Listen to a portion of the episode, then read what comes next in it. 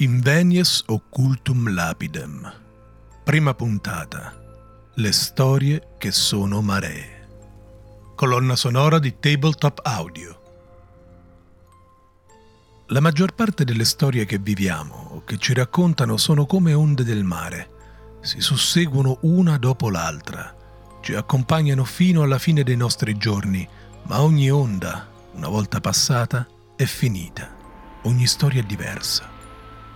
Poi ci sono le maree, quelle storie che per qualche strano motivo non finiscono mai veramente e tornano a invadere la nostra vita nel corso degli anni.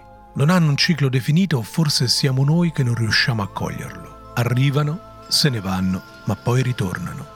Come se un fato capriccioso e avaro ci concedesse i pezzi del rompicapo uno per volta e aspettasse che ce ne scordiamo prima di metterci davanti agli occhi quello successivo. Forse ciascuna e ciascuno di noi ha una storia che è una marea. Io voglio raccontarvi la mia, che è cominciata nel 1991. Facevo il terzo liceo e all'epoca avevo legato molto con Francesco, un mio compagno di classe. Io e Francesco eravamo colori complementari. Lui aveva un'autentica passione per la cultura, ma la teneva celata per non rovinarsi la reputazione di festaiolo che l'accompagnava. Francesco era molto simpatico e popolare, faceva il DJ alle feste, andava ai rave party, aveva la nomea di Casinaro.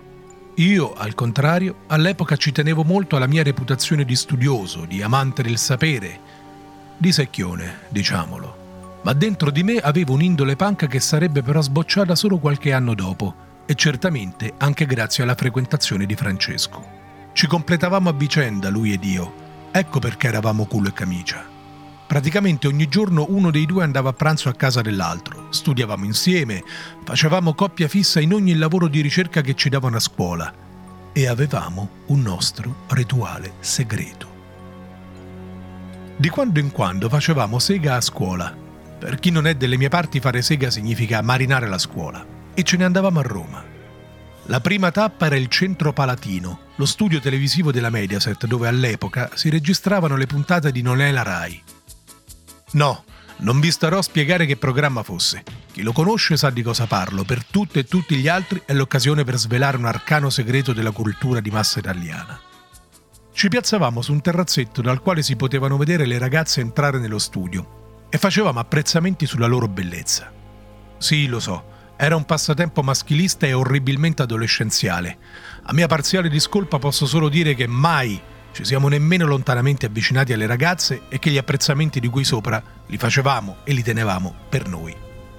Dopodiché, con sfogo della nostra indole dadaista, ci dedicavamo a tutt'altra attività. Andavamo in caccia delle biblioteche antiche e sconosciute della città.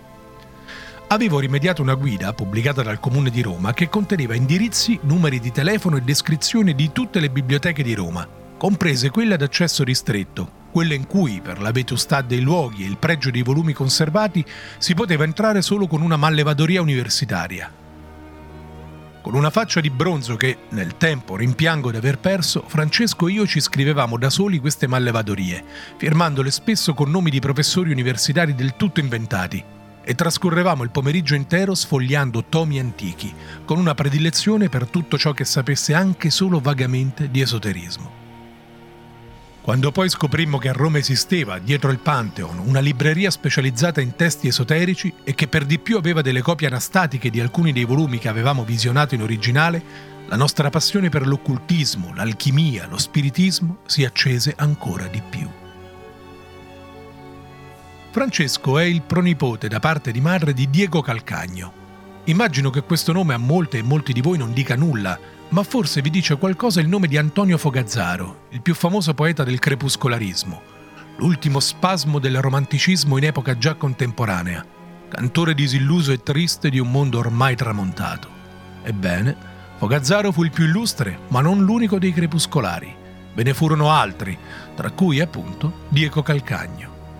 Pensate che al Festival di Sanremo del 1956 una canzone scritta da lui, La vita è un paradiso di bugie, si classificò terza. Calcagno morì nel 1979 e la sua casa romana rimase per molti anni disabitata e abbandonata. Fin quando, in un giorno di tarda primavera del 1991, Francesco mi chiese se mi andava di dargli una mano a sgomberarla.